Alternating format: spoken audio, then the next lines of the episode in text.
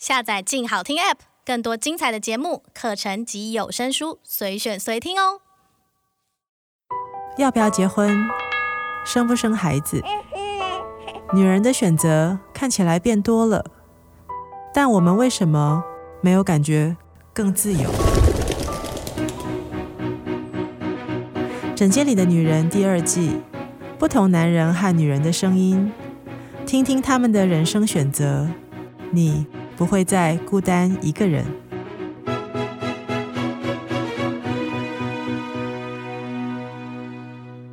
各位听众，大家好，欢迎收听由静好听制作播出的节目《枕间里的女人》，我是主持人林静怡。之前我们在节目里常聊到，或者在诊间里的女人书里，我们也聊过。在我临床工作的过程里面，其实很少听到或看到男人的声音，尤其女性在面对生育这个重要的抉择的时候，诶，另外一个性别的人到哪里去了呢？女性在面对生育的压力的时候，另外一个性别的人他的感受又是什么呢？我其实一直都很想知道。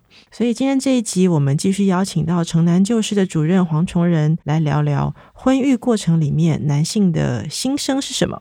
啊孩子长大的过程，男性参与跟没有参与，那感受到底又是什么？或者是说，在婚姻这件事情上，对男性他的压力是不是也存在？而这个压力跟女性是不是其实并不一样？我们欢迎黄主任。主持人好，各位听众朋友，大家好。黄主任在你们的这个咨商，我上次我们有聊过，有很多包含在关系建立的过程，他们可能会希望来谈谈。嗯，有一些可能在关系破裂之后需要来谈谈。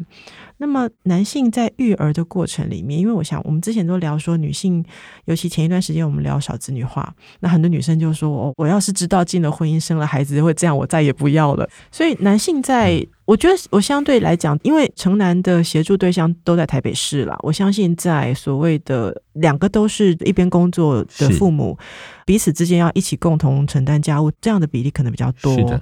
那跟我们在其他县市可能那个男女的传统分工的状况是比较不一样。是。所以这种情况之下，在台北这边，你们遇到的就是这种所谓男性，他会不会有一个需求，是他想要来跟你们学习，我到底要怎么跟我太太说话？因为我们彼此都很累，然后我只要讲了我想要他帮忙，他就会暴怒。那我不知道我要怎么告诉他说，其实我愿意做哪些事，你可不可以怎么告诉我？这样。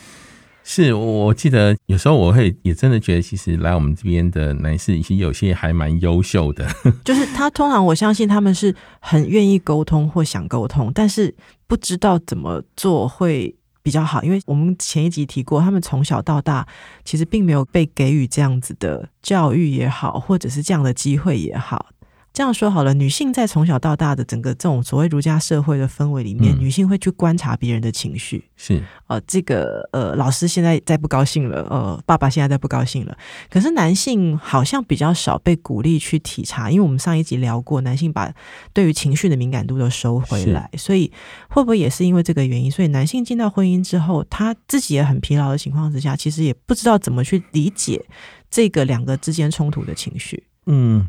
其实男性其实虽然说他把情绪的敏感度有收回来降低了，但是也不代表他没有情绪的敏感度，他还是有感受到现在氛围不太对，现在有人在生气，现在怎么了？但是他其实不太清楚到底发生什么事，所以他有时候会一头雾水，有时候会觉得莫名其妙，有时候会很想求助，可是他真的不知道可以怎么说。然后也不知道可以怎么问，因为也很少问自己嘛。从小到大也很少去跟别人谈有关于情绪的这种事情。那其实我在跟男性个别工作的时候，常常第一个要工作的事情不一定是是共同任务，常常工作的是其实要先建立起男性的自信。为什么要先建立起男性的自信？是因为要让男性开始会觉得，哎，自己自己是不错的，然后自己有些想法其实是很好的，让他开始有些自信。那有自信的时候，他才不会把太太的任何一句话都当做太太是在攻击、责备、指责自己。我觉得我们在这两集聊的时候，主任其实常常一直提到一个事情，就是男性的自信。男性他的自信的建立，不论是用各种方式慢慢把他的自信心建立起来，他的沟通的能力也会比较好一点，或他也比较能够把原先的一些对于他的障碍拿开。对，因为如果当他没有自信的时候，他就很容易把别人对他的关心别人对他的建议或别人提出来的需求听成别人对他的攻击。他如果把他听成别人对他的攻击，他就很容易生气，很容易愤怒。那这样沟通就会打折，甚至会无效。所以，我我要说，其实当一个男性有自信的时候，而且我自己很不错的时候，他就不会像一个刺猬，他就比较能够敞开心胸，好好的听别人要跟他说些什么，然后就能够说：“哦，原来你有这样的想法。”嗯，可是我也有我的想法，就可以好好的沟通，或者说：“哦，原来你这个有有这个想法，我觉得这个想法还不错，我没有想到过。”嗯。就比较能够好好的听进来，可是许多的男性其实不是，其实，在婚姻当中或在家庭关系，其实是已经有很深的挫败感的。那个挫败感当中，其实不是只是对对方生气，其实还有一个部分就是对自己很生气，所以对自己其实没有能力，没有办法好好经营那个关系，好好经营家庭，自己没有三头六臂可以顾及工作，可以顾及小孩，可以顾及太太，可以顾及所有的事情。如果自己能够赚更多钱，就不用那么辛苦了。那其实自己有好多好多挫败的想法，所以。当太太一直说啊，怎么办？我们现在又要缴什么什么什么钱？太太可能只是在提提醒、提醒或者什么的时候，先生就说，就好像又多了一个他要背在这身上，对，然后就把那个压力往自己上丢，然后或者是会他就会错误解读说，太太现在是在酸我钱赚的不够多吗？我已经够努力了，我已经还有额外去打工了。难道这样还不够吗？可是太太根本可能不是那个意思，那就可能这是很多一个冲突。所以当先对自己觉得很还不错的时候，其实就不容易哦。哎，我还不错了，然后说对啊，这怎么办？那现在这这个还有多出这笔支出，那可以怎么办？那就可以就可以静下来想办法。对，然后就可以一起讨论。这个责任不是只有我，是我们一起想办法的。太太原意可能也是这个样子。嗯。我想，其实我们之前也常常在提哦，我们在好多集节目都聊到的是，女性在婚姻里面的时候，她额外会比她在进入婚姻之前增加的压力，包含。生育的责任，他会被要求生育的责任，嗯、甚至有一些夫妻，他真的有面临到生育上的困难。嗯、在很多女性的经验或女性的压力，他们会呈现的，就是说，甚至他会觉得他的这个生育困难可能导致婚姻的失败或婚姻的一些障碍哦。男性会有这样子的压力吗？我我觉得男性。毕竟，他生小孩这件事情的那个整个的生理的负担，其实大多数还是落在女性身上。而且，好像整个社会就是对于一对夫妻要生育，通常都是问那个太太，对啊，是不是太太哪里有问题啊？我们、嗯、我们在整间都是女太太来找我们，是等到我们把女生的问题都解决得差不多了，嗯，那个先生才会最后才会愿意来面对这件事情。可能我们的教育里面其实还不太足够的告诉男性说，其实生育真的是两个人的问题，甚至可能不止啦，可能还有整个大环境的问题。因为像工作生活压力真的很大，有时候真的放松下来之后，其实也是比较容易怀孕的哈。那女生的压力在呈现出来的时候是比较明显，那男性常常就是他不善于表达，纵使他有这样的一个压力。也可能不会说，他会转出来说：“那我们可以怎么做？那就是可能去看医生啦，去吃中药调理啦。”他总是会用行动哦来解决他的压力的方式，比较不会用语言然啊，或抱怨，或者是去。可是这个时候，男性他，也就是说，男性其实也有能够了解自己太太在这个过程中承担生育责任的压力，只是他。不知道怎么，就是男性可能我们会听到很多男性就说没关系啦，是可是那个太太心里面觉得你说没关系，旁边的每个人都跟我说有关系啊，对不对？针对太太的部分，我觉得其实就是多一点陪伴嘛，或者有时候真的不知道说什么时候也没有关系，就是听他说就好了，在旁边陪伴他。那针对长辈的部分，其实是可以告诉长辈们说这件事情我们会好好的处理，嘿啊，你们就。不要再多说，因为再多说只会让压力更大啊！压力更大，你会知道的，压力大是生不出来的，跟你们的期待就会适得其反。所以，如果我们要说的话，就直接跟我说就好了。我觉得这句话很重要。对，然后就不要再对太太说，因为那反而让她压力更大。那这也不会是你们所希望的，嗯，因为你们也不是期望给她压力大嘛。对，我觉得这句话很重要啊！我们都很很常常在临床，我们都会很期待先生可以帮太太承担一点这种家庭中对于生育的压力。嗯、哦，那但是好像我们不太知道怎么样帮忙，怎么样去把这个压力做疏解哦。其实我觉得也要帮忙说一下话，就是现代的男性，尤其像您的机构在台北这种都会区的男性，其实我们会看到男性在婚姻或者是伴侣关系里面，以这种都会的情况，他有一点是夹缝中哦。他一方面还承担着所谓我们讲的父权社会对于男性的那些要求，对于男性在婚姻跟家庭中责任的要求。可是他一方面因为教育啊，还有我们讲的性别平等的概概念，他也承担了。好像会被，就是说，像刚刚说，他只要说了一句“我来帮忙”，就会被指责说你是一个不够性别平等或不够性别友善的男性。这个夹缝是不是在你们的个案里面会发现，现在的都会男性在这个夹缝中，其实压力是更大的？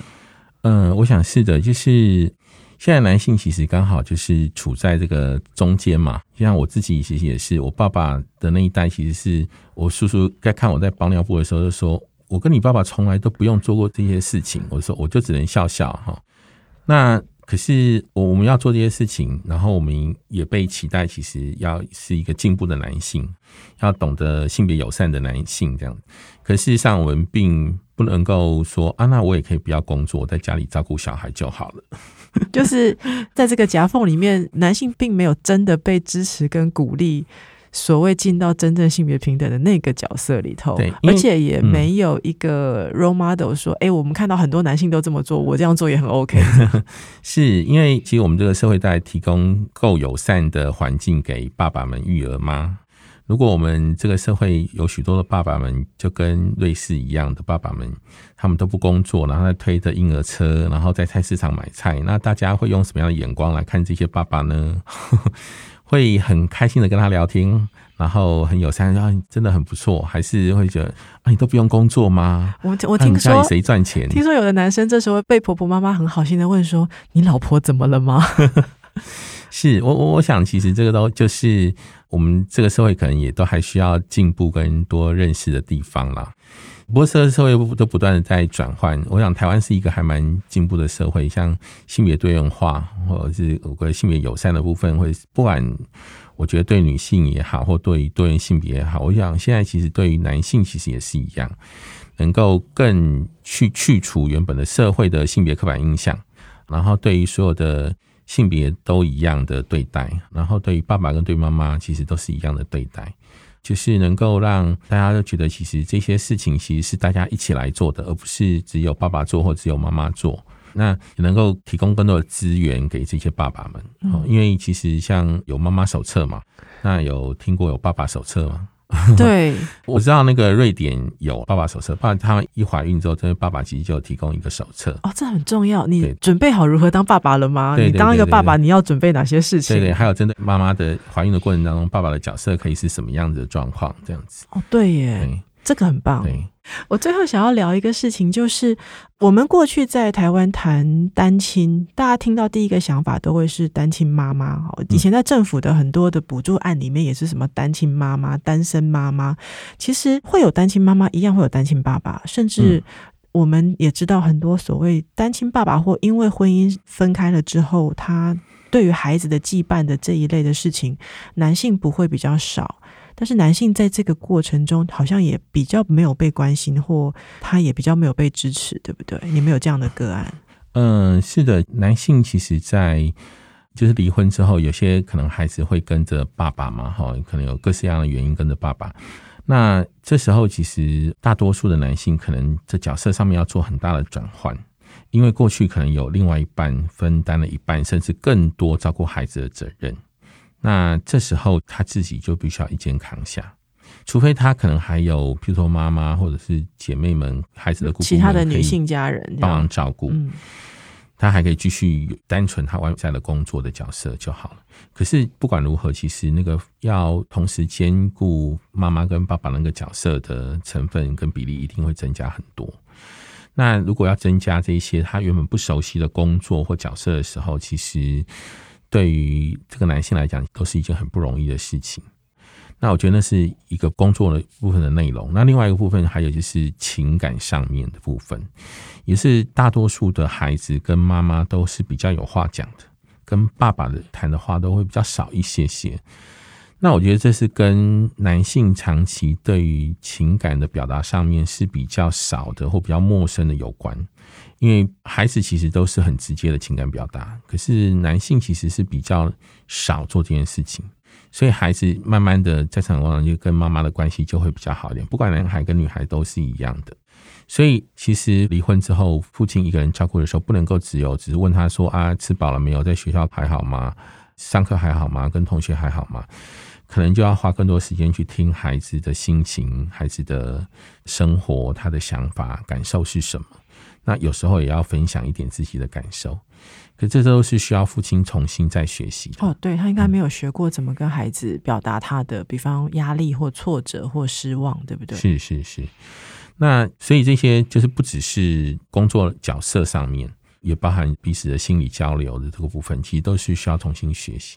这些其实都是不容易的一件事情。那有一些可能分手之后，可能孩子的监护是给妈妈的，因为很现在越来越多是给妈妈的。因为我之前在跟立新谈的时候，我们以前会遇过很多。我们会比较不客气的讲，很多男性的不负责任就是，诶，这个女生就一直不停的在生孩子，跟不同的男生，然后那男生就生完就跑了。可是其实真的认真回来谈，我相信多数的男性，他对于自己的孩子还是有那个挂念，或还是有那个希望对他多做一点什么。所以在这一些如果在婚姻状况结束了之后，他没有办法持续陪伴孩子的这些父亲，有来找过你们吗？我们在几年前有跟一个红鹤老爸的协会有接触，就是他们也是一群看不到孩子的爸爸。有些当然就是应该是可以会面，但是可能迟迟就没有办法会面。那或者有些妈妈可能就把孩子带走，就不知道去哪里了。那有时候我们会发现，其实婚姻关系虽然已经结束，但是我们现在常说离婚并不表示单亲，也就是。离婚之后，孩子其实依然拥有父亲跟母亲，除非另外一半过世嘛。所以，我们现在的观念应该是说，离婚不代表单亲，父母都还是你的父母，只是这个父母没有住在一起而已。那对孩子来讲，其实这也是很重要的，因为明明都还在，为什么他都不能够？去见面，或者他必须要选边站，他必须要有忠诚的选择。嗯、那其实对他来讲，是在感情层面上是非常非常撕裂的一件事情。所以这些爸爸看不到孩子，其实对他们来讲是也是很痛苦的。他虽然说跟妈妈关系很不好，但是血浓于水，毕竟那是他的孩子。于公于私，他都其实都还是觉得他必须要负责任，他还是很思念他的孩子，他还是很想跟孩子说说话。纵使他或许有些家暴的父亲，他可能有打过孩子，但并不代表他不爱这个孩子。他应该还是需要让他有一些见面的部分，不然他在他的情绪的那个部分，他会觉得。他生命的一部分就不见了，被撕裂了。其实那是一件很痛的事情。嗯，或者是其实有一些可能家暴案里面有一些个案，可是他真的不知道如何像我们前面提过，如何表达他的情绪，表达他的挫折，或表达他想要跟另外一个他珍惜的对象如何沟通的模式。是，那如何帮助这些看不到的孩子的爸爸？能够有机会可以重新跟孩子有一些连接，我觉得这也是很重要的。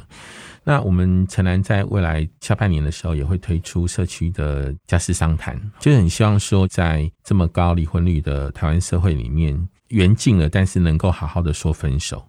那好好的说分手的时候，也能够顾及到在这个分手过程当中孩子的权益，那孩子的幸福应该怎么去好好的谈一谈。那能够来我们这边可以好好的谈一谈，然后不用说呃一定要闹到关系这么的僵，因为有时候虽然只是登记离婚了，但是彼此的关系依然是纠缠着，依然是不断的冲突，不断的困扰了彼此。那为什么不在离婚之前或者离婚之后有个机会可以好好的谈一谈？我觉得听起来城南旧事真的负担了好多我们过去可能在这个传统社会里面并没有协助跟支持的工作，包含男性在成长或者是在整个一般的人生过程里面。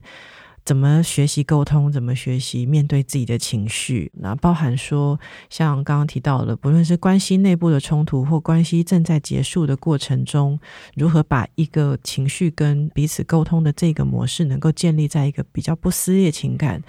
而且把心里面某一些没有办法愈合的部分，想办法面对它跟愈合，我觉得都是非常重要的事情。嗯、当然，现在因为我们在前面聊过，现在大概就是这样子的团体，大概就只有一个城南了哈。但是绝对不可能只有一个组织去照顾全部的这个台湾的另外一群性别的人哈。所以我想。今天很高兴跟呃黄主任聊到这么多，因为这也是我们希望让大家更来思考看看，我们在谈无论是关系里面，或者是性别平等的角色里头，男性跟女性都有不同的面对的压力、面对的困境。可是，怎么样把彼此的困境能够用一个比较好的模式，或者是学习用建立一个比较正面的方式谈出来？我相信，不论是对哪一个性别来讲，都会是比较好的一个状态哦。非常谢谢黄主任，也感谢各位的收听，请大家持续锁定由静好听制作播出的节目《枕间里的女人》，并下载静好听 App。我们下次再聊，谢谢黄主任，谢谢主持人。想听爱听，就在静好听。